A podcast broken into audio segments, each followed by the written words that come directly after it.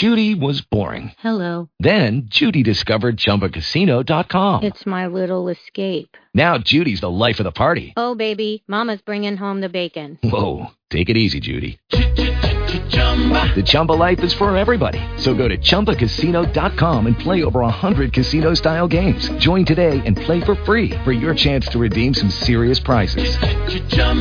ChumbaCasino.com. No purchase necessary. Void where prohibited by law. 18 plus terms and conditions apply. See website for details.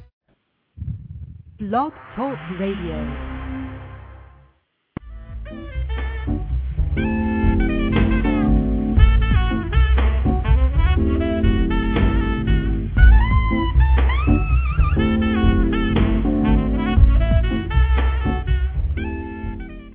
And now on Blog Talk Radio, you're listening to Wine Talk with Stu the Wine Guru.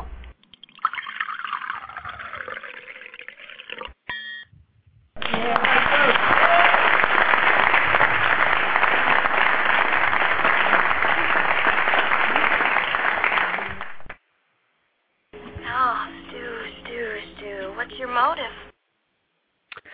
Welcome to Wine Talk for today, Wednesday, August 4th, 2010. It's 7 p.m. Eastern, and I'm your host, Stu the Wine Guru, coming to you live from beautiful Coral Springs, Florida, as I always do. As you know, I will take your calls anytime during the show at 1-646-381-4860, or email me your questions at info at stuthewineguru.com, or you can go into my chat room here on the show page and chat with other wine enthusiasts, or ask me any questions you like.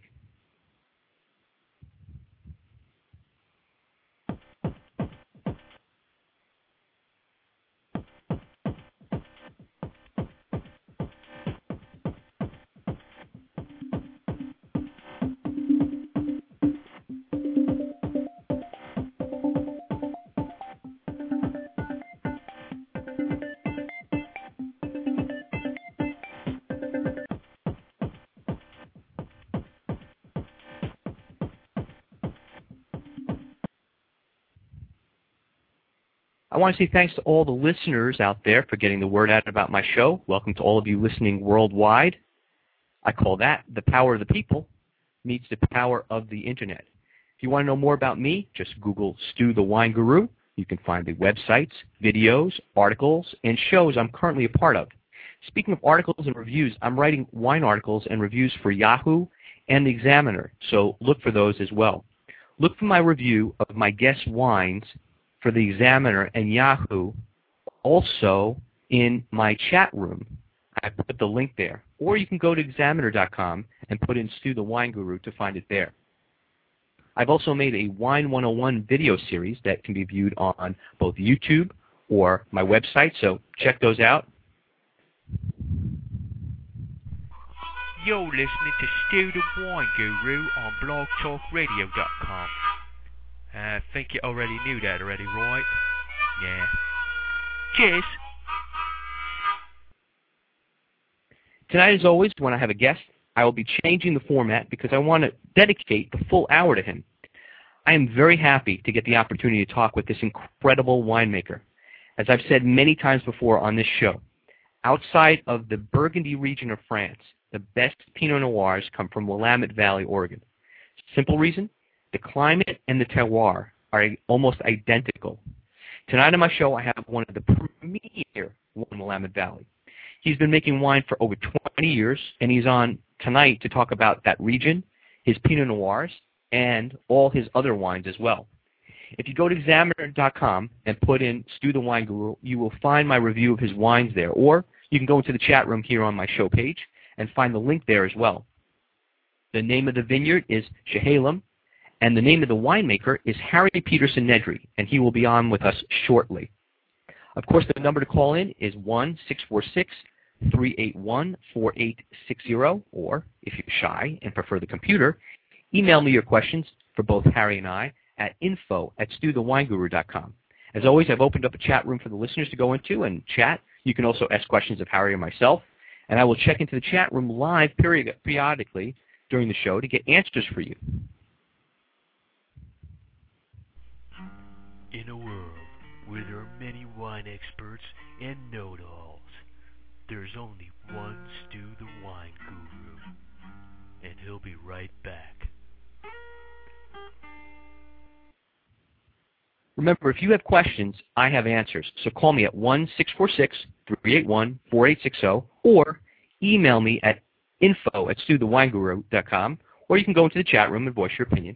Let me make sure, first and foremost, before I bring on Harry, that everyone listening knows Harry's website and can go there for more information about his great wines.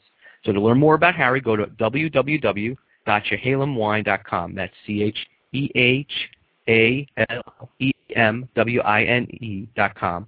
And find out where you can buy his wines locally in your town or buy them directly from Chehalem Vineyards. That's the beauty of the Internet. So, without further wait, let's bring on my guest for the night, Harry Peterson Nedry. Greetings. You there, Harry? Yes, I am. Fantastic. The man, the myth, the legend. It's Harry. Uh, I, I don't know about any of those people. I, uh, maybe you've got the wrong person. But, uh, Wait, I'm sorry. no I, got, I, I, I picked up on the wrong line. Hold on. anyway, I'm very happy to have you. I want to first thank you, uh, you know, for, for coming on to the show and uh, enlightening my audience to the incredible wine region that is uh, Oregon and Willamette Valley. So first, Well, thank you for inviting uh, inviting me. I, I would correct one thing. I would add an S to that uh, website address you gave people because you had it singular and it needs to be plural, or else Oh, absolutely. So let me go over that again. www.chehalemwines.com with an X. So everyone that uh, went to wine and didn't get there, my apologies. Okay. So, you know, I have many questions for you, so I will get right to it. Great. First and foremost, what attracted you to winemaking in the first place? Because I know you started out with the goal of getting into what high-tech manufacturing. Well, uh, my goal was never really high-tech manufacturing. It was uh, to uh, to get a degree early on uh, in chemistry, and then while I was doing that, uh, I liked English enough to where, just as a sidelight, I got a second degree in English uh, undergraduate, and uh, I've since then pretty much been schizophrenic, uh, going back and forth between right side of brain and left side of brain. I know the feeling. And, uh, and so it's a it's a it's definitely an interesting uh, um, an interesting industry to be in that uh, satisfies both uh, both hemispheres. I think. Excellent. Uh, I- Absolutely. That's Uh, the, the the the wine uh, the wine industry in general, I I thought uh, was the perfect match uh, for me because I did have uh, uh, definitely scientific upbringing, and uh, I think if anybody knows me knows me well, they know that uh, I don't mind the moniker of nerd thrown at me. I I think uh, I think science is a good thing and not something to be disparaged. Uh, at the same time, I think there's uh, there's always the hedonistic uh, side of things that needs to be appreciated uh, uh, in all of us, and uh, and I think wine does that very well. Uh, it you have to be very precise and very scientific in order to make it well and make it uh, predictably year after year, and that's one of the definitions of high quality. It's not just occasional, uh, luck, occasionally lucking into a great wine. It's being able to, to do it year after year, and that's where science comes in. Absolutely. No, no, and uh, you know uh, that's the first time I've heard that explained that way. Um, but um, very accurate, very accurate. Um, so yeah, so so I mentioned at the top of the show, Mhm. uh, and I alluded to this that outside of the Burgundy region of France, and it's my opinion. Again, although I've heard a lot of people agree with me, is my opinion that the next best place to get Pinot Noirs is from Willamette Valley because the terroir and the climate tend to be very close, if not in some senses identical to that region. Tell me, tell my listeners who may never have been there to uh, Willamette Valley a bit about winemaking in Willamette Valley. Um, it is indeed a cool climate. That is one of the things that makes uh, uh, some of the wines resemble wines from other cool regions. Pinot Noir here compared to Burgundy, as you've done it. Um, it is a cool region, which means that uh, we don't really bake the heck out of things. We retain acidity uh, in fruit here, whether it's grapes or whether it's fantastic strawberries, blueberries, uh, uh, blackberries, marionberries, raspberries, you you name it. Uh, the the cool area of Oregon here, the Willamette Valley, is uh, is perfect for growing things.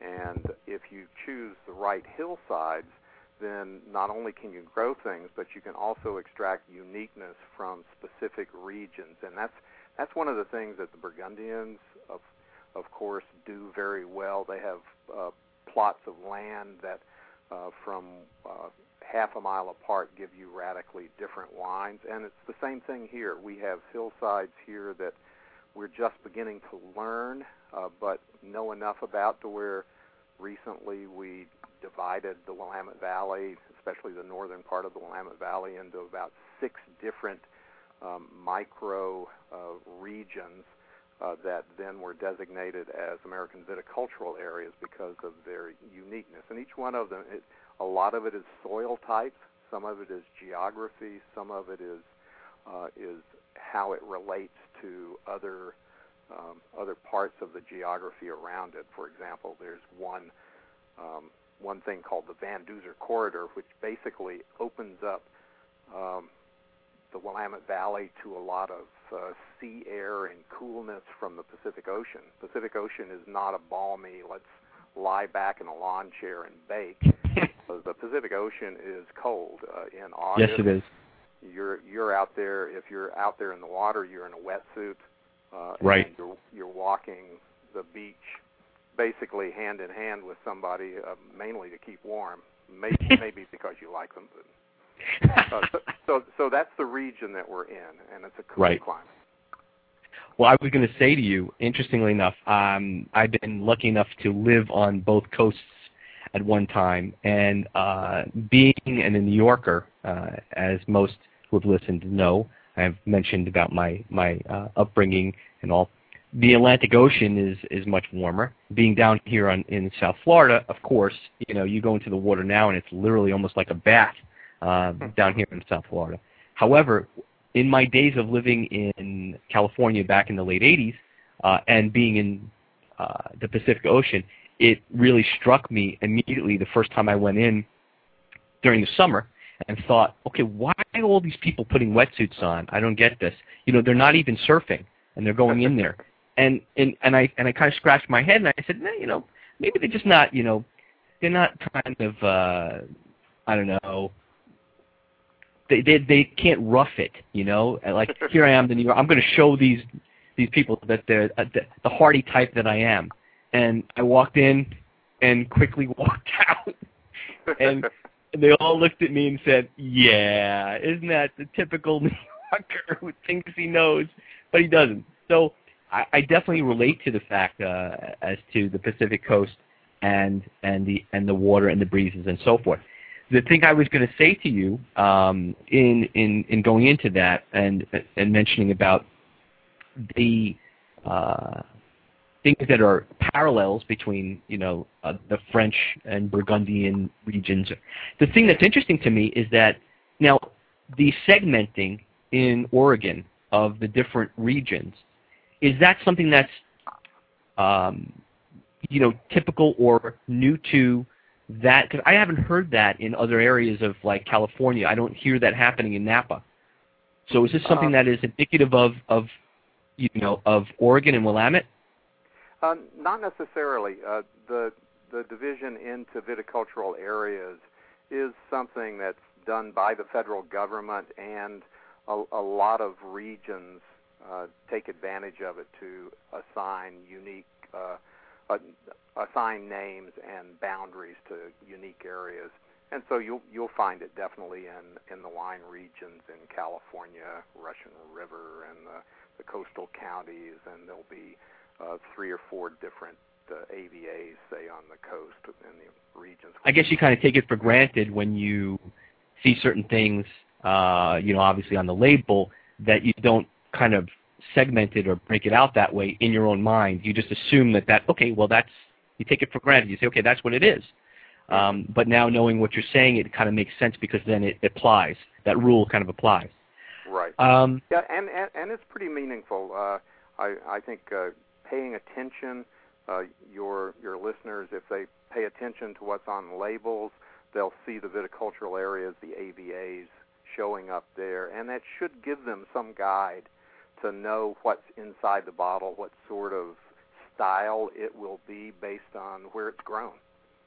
Right. I have a question. Um, you know, I want my listeners to understand you belong to a lot of societies, wine societies per se, and associations within Oregon that are very, very uh, important to the viticulture. And I wanted you to maybe just touch upon that, if you would, a little bit, so that they understand, you know, where you're coming from. And of course, you have a lot of this knowledge base that supports it. So, just if you would just touch upon that a little bit. Um, I am a nerd, and so a lot of the things that we get involved in, we get involved in up to the hilt. And so uh, we have uh, we have within Oregon uh, an interest not just in say Pinot Noir, uh, but an interest in other varieties. So in addition to doing things uh, like being very involved in uh, in Pinot Noir based uh, issues here, like the or- Oregon uh, uh, Pinot Camp, which uh, is uh, is something that's done here every year, and International Pinot Noir Celebration, which again is international in scope but is focused here in Oregon.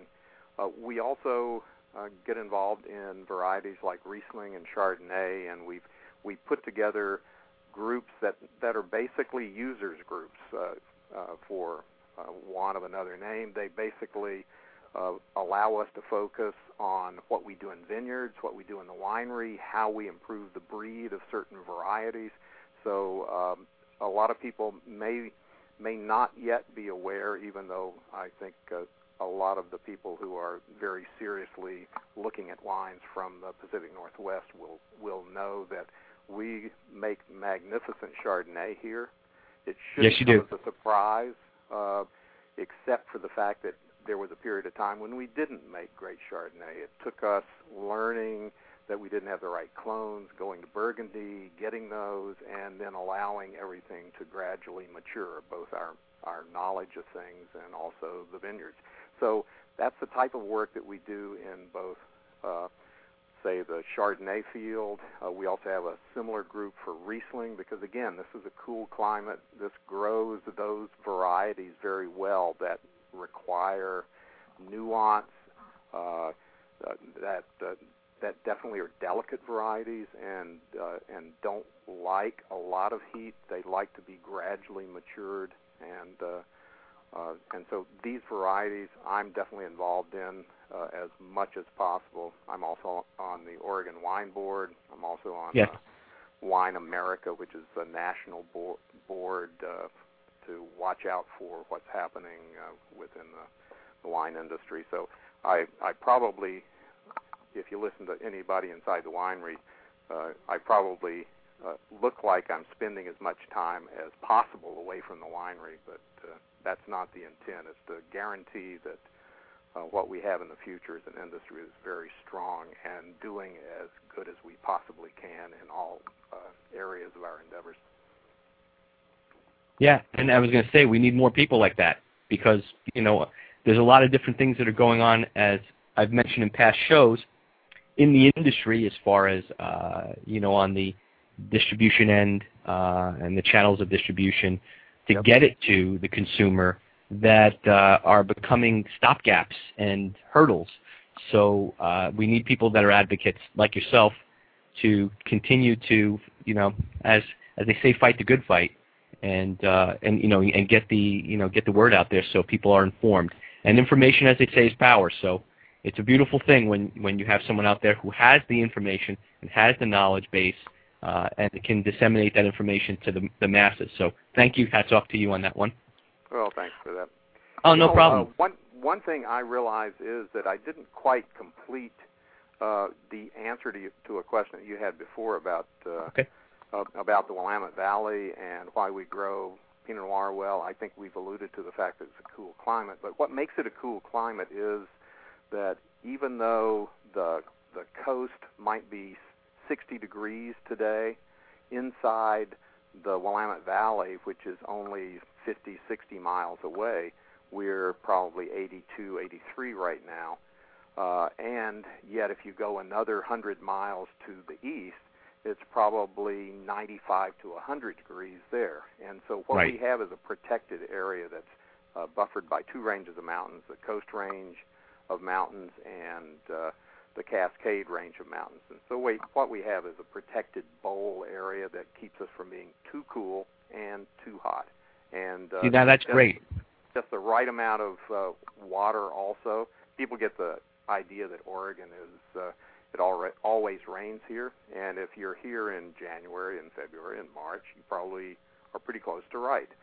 Uh, but during the growing season, it is not that way, and it's uh, very dry, uh, and yet uh, uh, and yet ends up being an ideal ideal area to grow grapes. Perfect perfect length of season.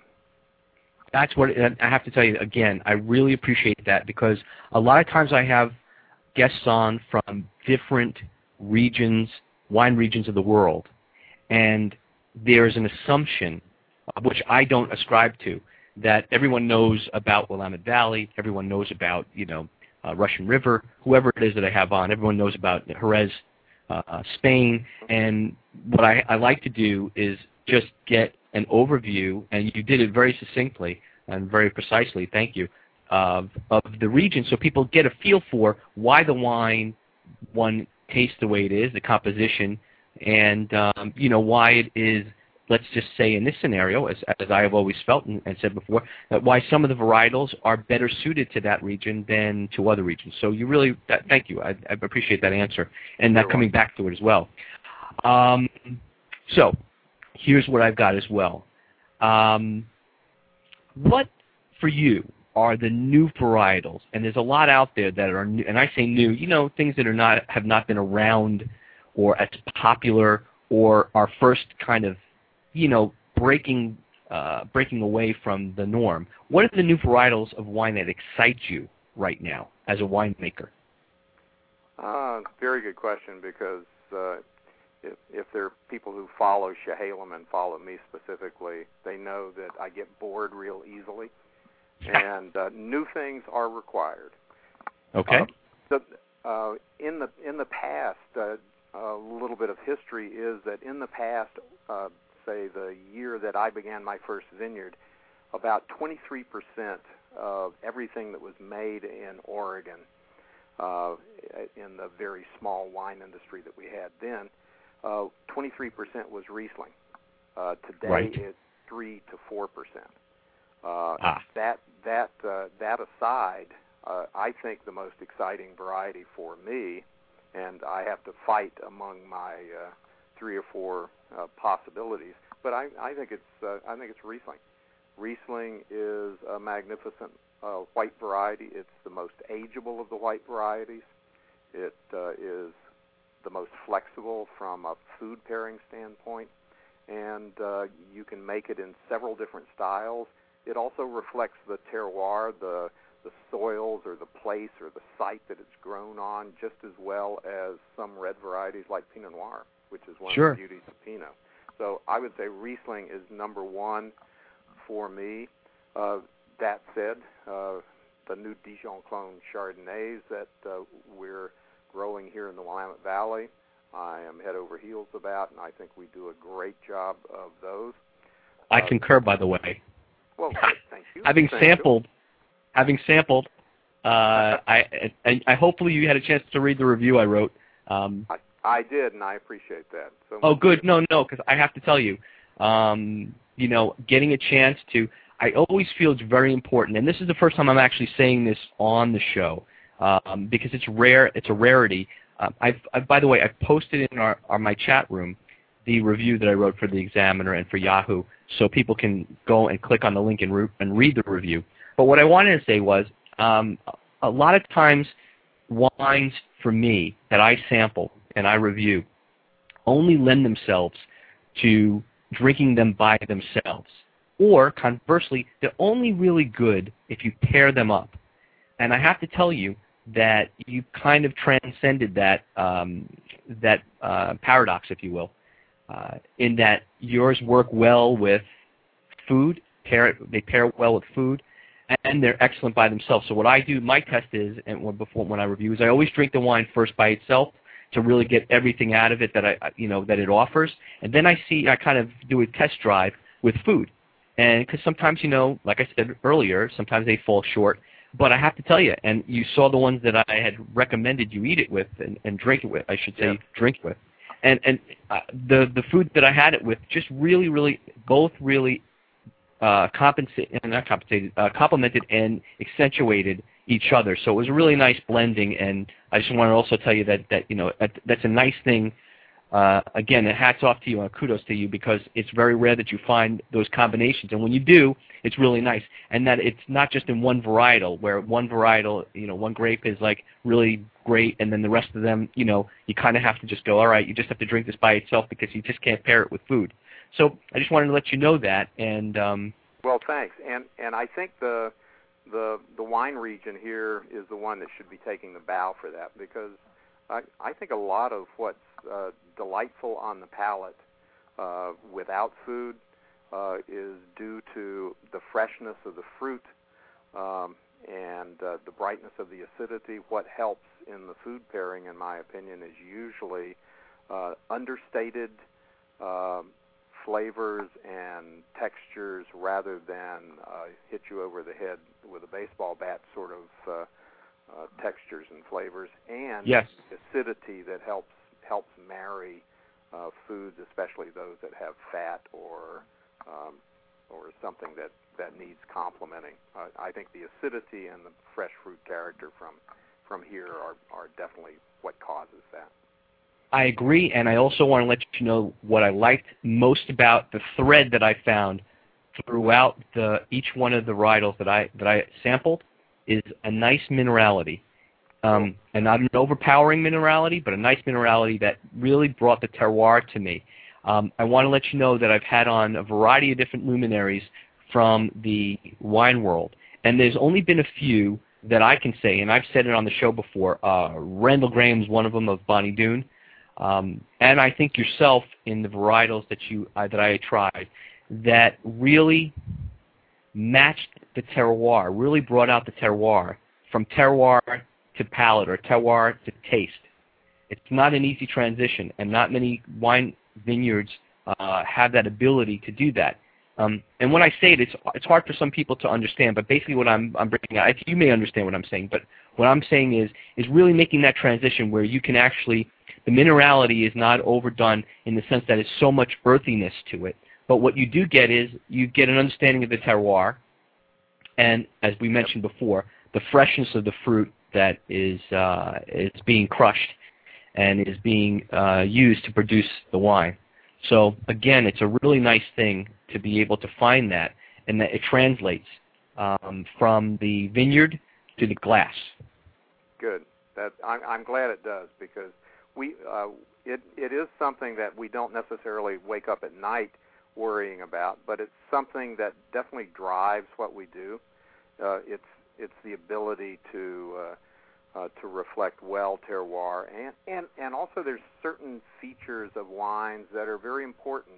Uh, the texture of the wine, uh, the acidity of the wine, um, that uh, that's critical, and it's easy to lose, and it's not that easy to gain. I, yes. I'd like to also mention one thing that uh, that's important to realize, both about the region and about uh, a handful of us who are not just Pinot Noir uh, uh, addicts and uh, and zealots, uh, but we are also white wine uh, aficionados. We love white wine as much as we love red wine, and I think there's a misunderstanding, especially as people grow into wine and l- learn more and more about it uh, there's a general misunderstanding that they should be jettisoning white wines uh, in favor of red wines. That if you uh, are really uh, sharp about wine, then you're into red wine. No, I'm sorry, Ed, I, I don't drink white wine. I'm too big for that now. I, I I think it's almost the opposite. Uh, I look to what I eat uh, at a table, go out to a restaurant, and about two thirds of the courses are white wine courses. They aren't uh, can you give me a Silver Oak uh, Cabernet, please? I'm now on my scallops.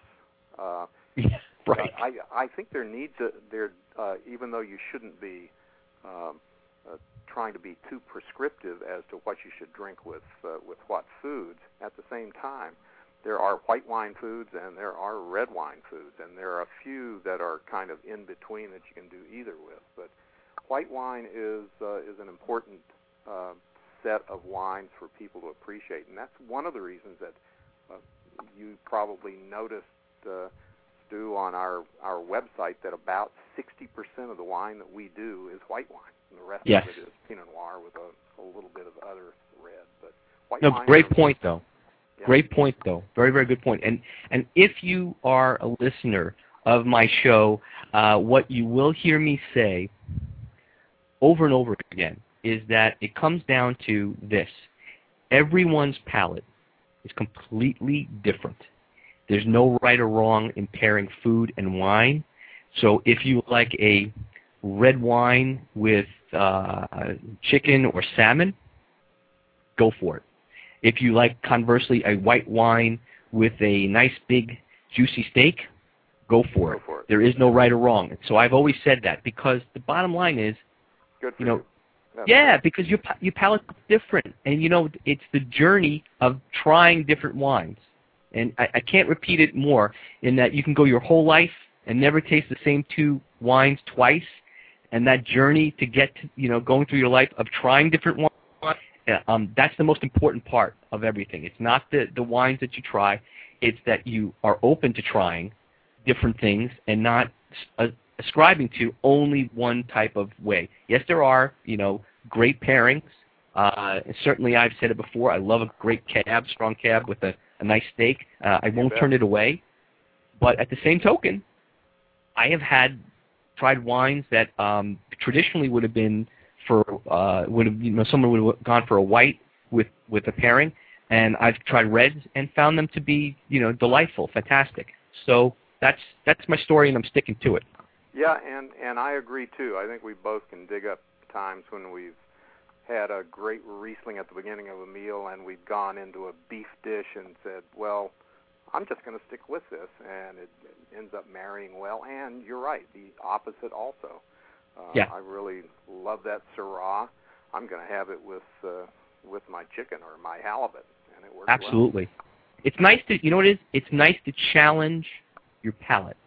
It's nice to change up and you know and give your palate um and it's all it's not really training because I've always said before you're not training your palate. What you're doing is you're challenging your palate on on a regular basis. Because training means that, you know, it, it kind of goes along with some sort of regimen or some sort of order that you have to go by. And that goes back to the idea of ascribing to red wine with beef and white wine with chicken and so forth. I don't I think it's called I, I look at it as challenging, I constantly think challenging that's a good way to view it. Yeah, yeah, because just- you're asking your palate uh, to take this in, and then you've got to be perceptive enough to understand what your palate's saying too. You you can't Right. just say, okay, my palate can take anything. You you need to uh, respect your palate enough to say, well, the last time I tried this petite sirah with uh, with uh, with scallops, it didn't quite work, did it? And then there's not really a lot of reason to try that again. Right. Uh, it, uh, there's no reason not to try some other variety, though. Sure. That's it. You know, and you know, you have the same meal and a different wine. That's basically it. Yep. So, another question for you. What is the new technology in winemaking that interests you? That you know kind of piques your curiosity? Because we're in a, a day and age now. We're in the 21st century. Uh, there are wine apps galore. People are coming out with them left and right. You know how to tell you basically. You know they're short of having their hand come out of your iPhone and grab a bottle of wine for you. They're doing basically everything for you.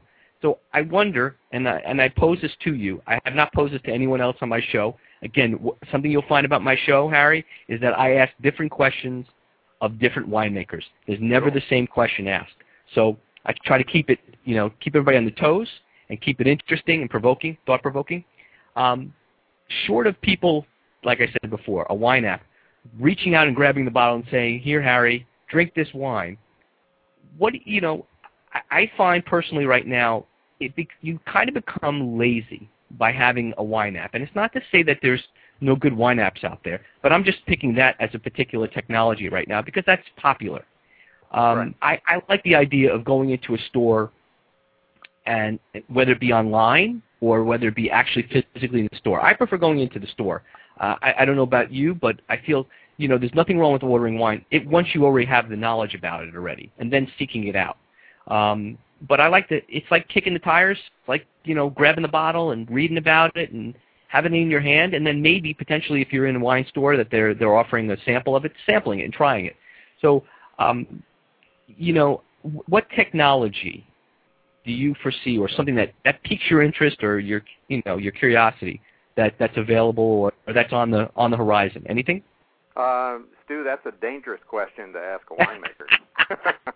I love danger. Uh, but uh, uh, I'll I'll respond to your your uh, your point as you were describing it uh, uh, about going into wine stores and grabbing a bottle, looking at it. Uh, you know, no, uh, no matter how much you know, uh, I personally usually love to leave it up to uh, somebody who is a very good server, whether they're in a mm-hmm. restaurant or whether they're providing service in a wine shop. And I okay. love to hear what they have to say and what their opinion is. And sure. if I if I ask a question, I'm having this tonight. Uh, what would be the best thing for me to have, or what do you have special on your list that might uh, uh, be attractive to somebody who likes the following wines? I I love great service. I I personally think that the the only difference between very good restaurants and great restaurants ends up being the service you get, and a great deal of that is wine service too. And uh, okay. it holds also for wine shops. So uh, I, I definitely am uh, very much in support of uh, seeking out those people who are as expert as you and I are, but in their own field. Uh, okay. The, the, the wine techie stuff uh, is probably not the app for my iPhone. Uh, the wine techie stuff that I would get into, and I could bore you silly, and people would call up and rant and rave to you that uh, they never. Dude, why'd you have this guy on here? yeah, that's right. What is he talking about? But yeah. but there there are definitely some technologies that are interesting to winemakers that will uh, hopefully help us uh, adapt uh, to the challenges of the next 20, 30, 40, 60, 100 years. And some of those are, of course, global climate change. Uh, we have regions that are warmer than they used to be. Uh, we're right. right now benefiting in the Willamette Valley because we now have maybe one suspect vintage out of 10, whereas we used to have four or five like uh, 30 years ago. Yes. So it's, uh, this is something that has to be dealt with in certain ways, and some of the ways are, of course, using things like GPS and an understanding of the geological formations underneath and some of the technology that that we can seek out that gives us that information so we can choose the right places to grow the right grapes. Uh, it also gets into what do you do if you've got a hot year and you've got to get the fruit ripe, you have to endure sugars and therefore alcohols that are through the roof. Uh, how do you deal with that? And there are mm-hmm. technologies to where without hurting the wine. You can remove the alcohol uh, and without, and also without uh, without uh, feeling like you're um, uh, hurting the product in the process. Uh, okay. So there, there are technologies we could talk about there, and they've got great names that uh, nobody will ever remember. But um, those, okay, those no, are, but I mean, that's def- that's a fair enough answer. No, definitely. Uh, I know. I, I appreciate that. Okay, so I've got some. I tell you, some the emails have f- kind of flown in here, and I've kind of I've been as we've been talking. Believe it or not, I've been going through and shuffling through and deciding which oh, ones I'm going to. Multitasker, you. Yeah. I am. I am. it's incredible. My wife would tell you I'm not, but I am. okay. Uh, first up is from uh, um, Carl Dry from Berlin, Germany and it says, Hi, Stu. I'm enjoying very much listening to your show tonight. Harry, do you feel that screw caps are better alternative to corks? Thanks. Great show tonight, Stu. Auf Wiedersehen. Um, I am passionate about that topic. Uh, natural cork, I would love to have uh, do better than it does. It has hurt a, so many wines that I've made over the years uh, by virtue of the fact that uh, they uh, at um, approximately, I, I think uh, the numbers that I generated over a period of several years was 8% of the wines that we put under cork ended up having um, TCA or one of its relatives. So it's uh, right. the, the offensive uh, things that we try to get away from. Uh, and uh, we've we've done closure trials since 1993-94. Uh, we have continued to look at different closures. We right now are 100% screw cap. We made that yep. change even for our long-aged wines, the 19, uh, uh, uh, the those. Uh, let's see, yeah. Uh, we we looked at aging trials for reserve wines and single vineyard wines, and uh, after a certain amount of aging, we felt we could extrapolate into the future enough to where we knew that uh, that we were not going to hurt our long-aged uh, Chardonnay or Pinot Noirs uh, by going to screw caps. Were they different? They were slightly different.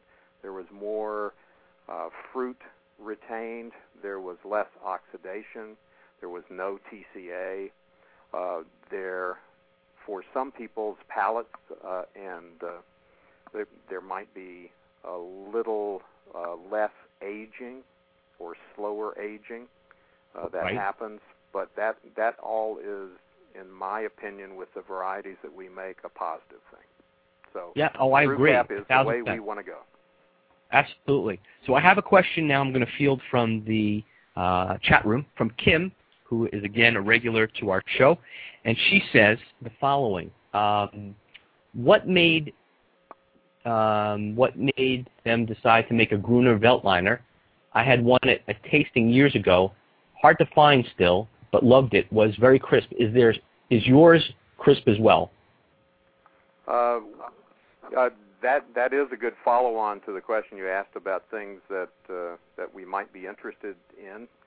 Uh, we definitely are continuing to push the envelope on different varieties that might work exceptionally well here, and one of them is Gruner Veltliner, and we have uh, released our second uh, vintage, our second harvested vintage of Gruner, and it is bright it has great acidity. It has typicity as far as the grape is concerned. So you get a little bit of the white pepper and uh, some of the other characteristics uh, that people are used to in Austrian Gruner Veltliner. I love those, by the way. Those are great, I, great wines. I do too. I I, I like uh, I like those. Uh, I like that variety a lot. Something a little different. You know what I mean? That yeah. it, it's not the ordinary wine that you find. Um, you know, it's not the, it's not like a, a Chardonnay that people are accustomed to. It's got a very different taste. Again, the acidity is nice on it, a crispness that's nice on it, and uh, it's another wine that you can pair up with a lot of different types of food. So, um, yeah, that's a great question, and I'm glad you. Thank you, Kim. Appreciate that.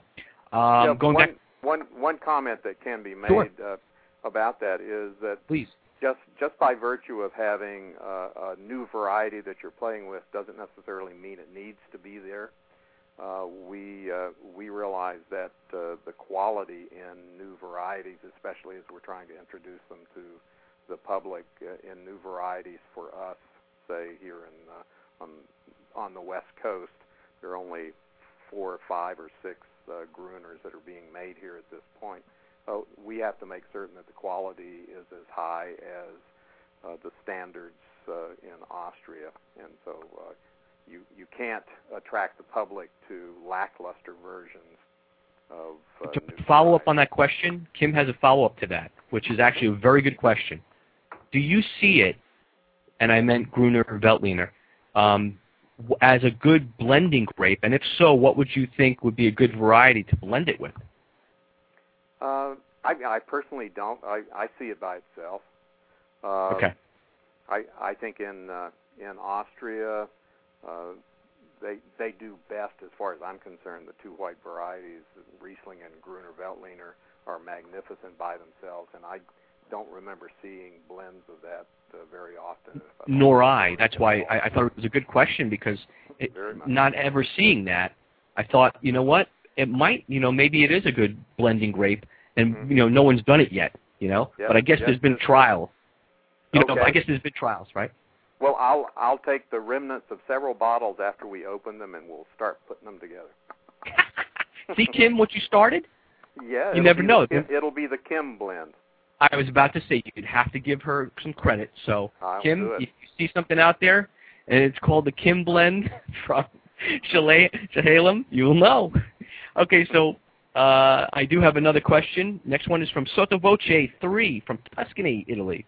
And it says, Stu, you have a great show and a very interesting guest.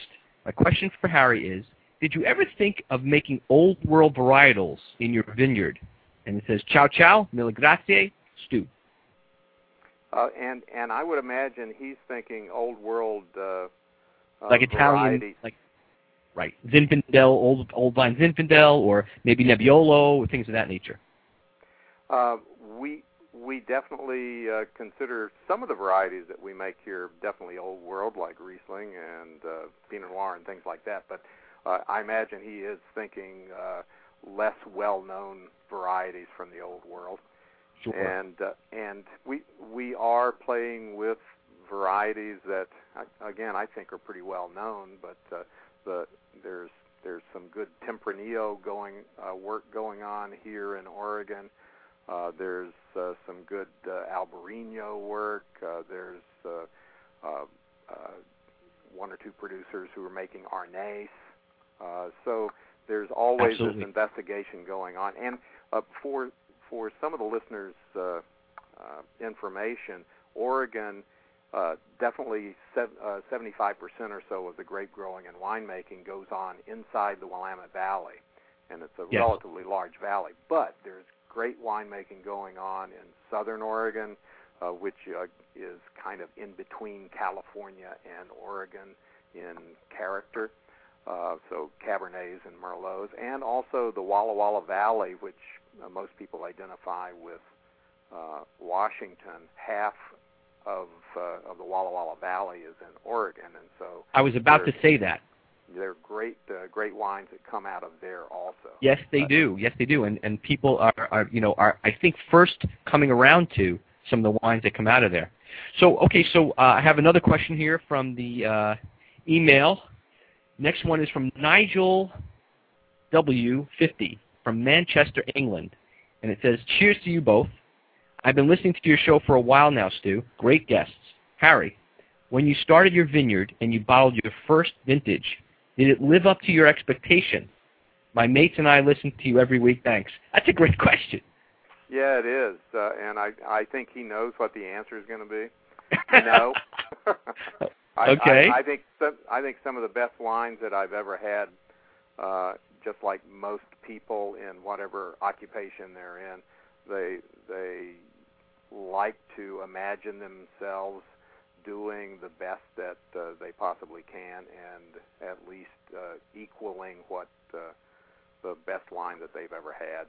And uh, um, I I would like to think that I've come close to that uh, over the years, but I definitely didn't do it right at first. And I think I think uh, I think there's a certain wisdom to uh, to age, giving us not only better grapevines uh, once they get older, but also better winemakers when they get older. So long as I was about to say, I thought that's what you meant initially. There's something to do about age. Like, oh yeah, when I got older, I learned how to make wine better. My you just when want I to was get one of those uh, one of those old age jokes in there, don't you? yeah, Huh? exactly. Come on. Bada bing, there you go. Put that one in there. Um, let's see what else we've got here. So now I'm going to just go back to some of the questions I had for you. So, what varietal do you sell most of? And I, you know, I, I think most of my listeners are going to assume Pinot Noir, but I, I think we might be surprised in finding that that might not be the case, or maybe maybe I'm wrong. Well, uh, it is Pinot Noir, but not by that much. I mean, we we uh, uh, if if if some if you were to be asking which specific label would we sell the most of, then it would be a surprise because we our Pinot Noirs we have one, two, three, four, five, six, seven.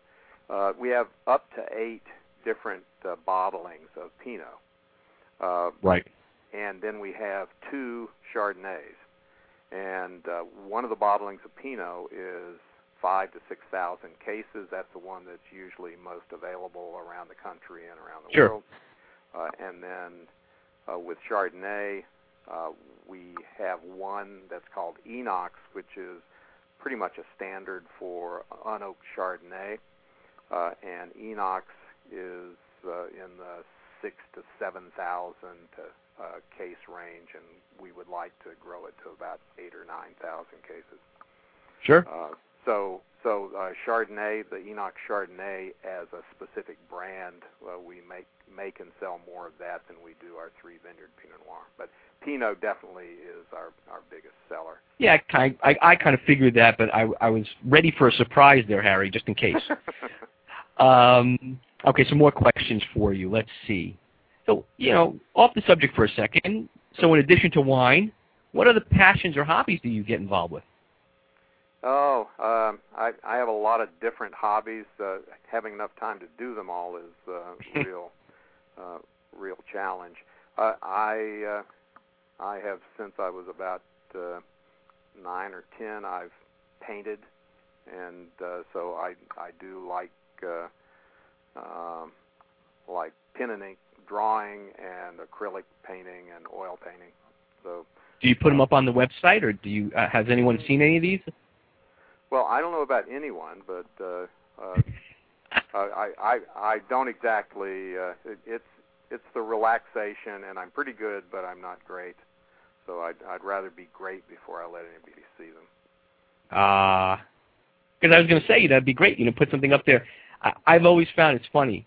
Everyone that I've talked to, inclusive of myself, and I talk to myself often, um, is involved in some sort of left brain, right brain thing. You know, uh, artistic in the sense of like I'm a musician. I started out as a musician, you know, from when I was very very young, and I've played on and off um, with bands and things of that nature. But there always seems to be, you know, something with the arts and and performing and and wine, the passion for wine. I've found there seems to be a, a an ongoing thread with everyone I meet and touch upon in the wine industry, and it's a kind of a nice thing. And that's why I've noticed some of the the people in the wine industry. Um, gravitate towards having some sort of music event or some sort of art event or both in the same, uh, you know, attached to or associated with their wine and vineyards. So it's a kind of a nice thing. It's a good blending to me, no pun intended, of uh, the you know both spectrums, end of the spectrum. Yeah. And it's kind of a nice well, thing. I, I own. I, I think that's an amazing observation, and I I think it would be interesting to kind of uh, prove it uh, as true as you and I think it is. Because I, well, I I think it's a great industry. The people who, as you said, who are passionate about wine are usually passionate about something else yes. that takes intuition and takes the right side of the brain to uh, to get stimulated. Uh, and so it is music, art. Um, um, it's it's great. Uh, food. I'll throw out I'll throw out one name, and Okay. I think everybody immediately will understand and completely get it. Francis Ford Coppola. Oh yeah, yeah. You know, I see- as soon as I say that, people go, "Oh yeah, that's right. He has wine, but he's also, you know, producer of incredible films for the past, you know, 30, 40 years." So, you know, That's and right. so there seems to be that parallel. Just something, some, you know, just take it, mull it around in your head for a while. Everyone out there is listening. Um, so, another question for you. So, how do you feel about the advent of the internet and the use of web marketing? You know, I mean, it, it almost is a kind of a you know a necessity in these days, and people have to do this in order to be involved and get the word out. But I just wanted to get your your feeling on it. Again, being a you know a self uh, described nerd, as you and I'm, I'm not Mhm. giving you that name or that title. Um, yeah, no. So what do you what do you see as you know uh, benefits, uh, you know downfalls, pitfalls, uh, anything? I, I'm I'm not certain there are uh, downsides to it.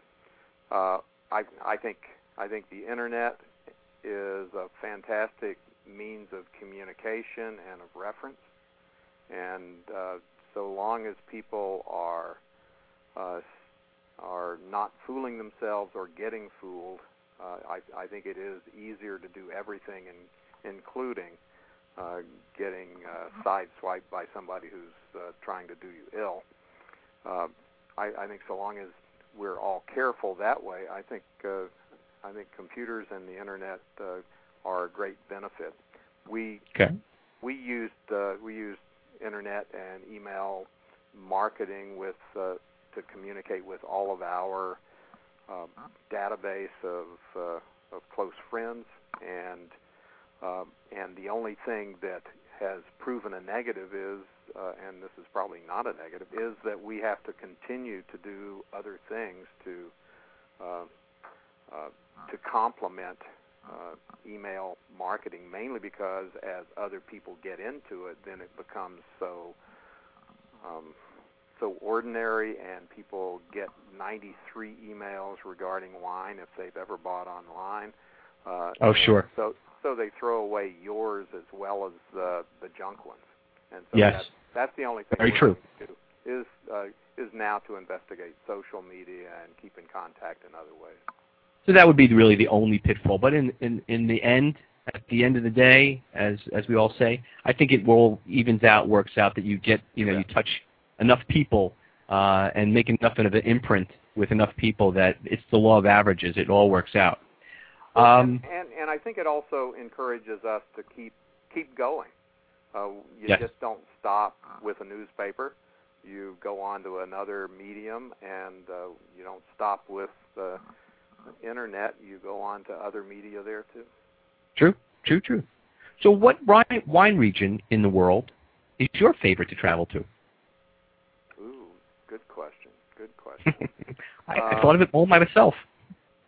hey, uh, I I um, I I love European wine markets uh, wine regions because they are really the standards for the grape varieties that we grow at the present time, and so uh, it's the somewhat staid um, France, Germany, and uh, Mhm. multiple regions in France, and uh, I I feel bad in saying this, but I have never been to Austria, so that's actually my next travel uh, to to Austria. So it's the grape varieties that I grow that I like to go and see the motherland. Sure, sure, sure. Okay, uh, another question.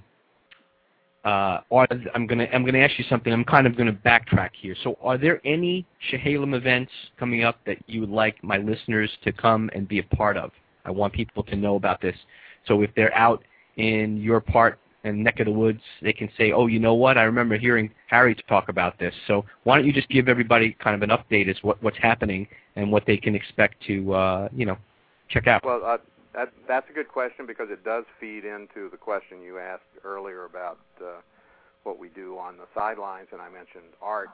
Uh, we have done for about 15 years an art celebration of the arts, and so we have both music. We have uh, seven or eight different artists from the region and different media come in.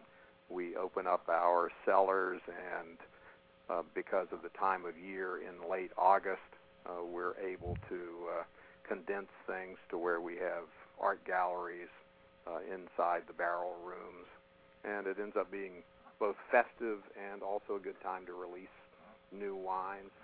So we we have our art celebration coming up uh, in the next uh, in the next three weeks, the the weekend of the 22nd of August.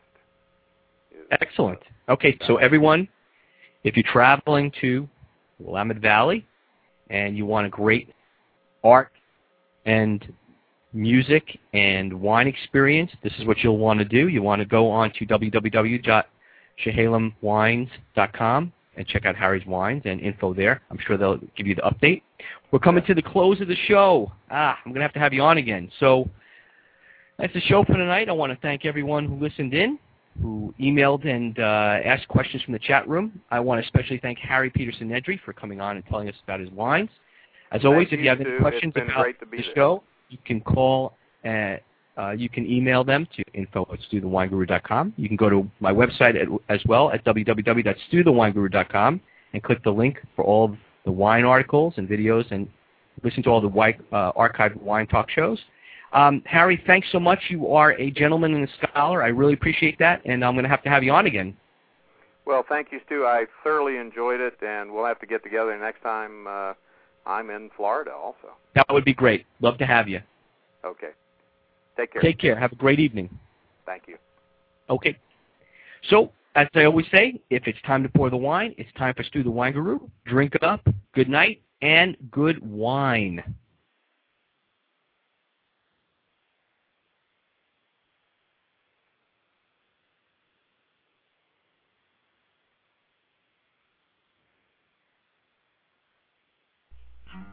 In a world.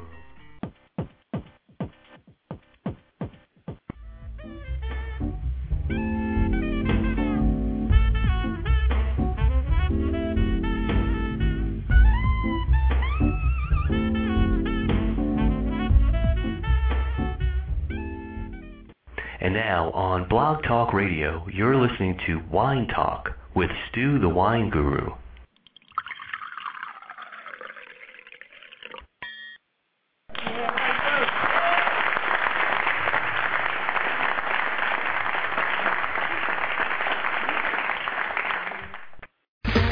Okay, round two. Name something that's not boring. A laundry? Ooh, a book club. Computer solitaire, huh? Ah, sorry, we were looking for Chumba Casino. That's right. ChumbaCasino.com has over 100 casino style games. Join today and play for free for your chance to redeem some serious prizes.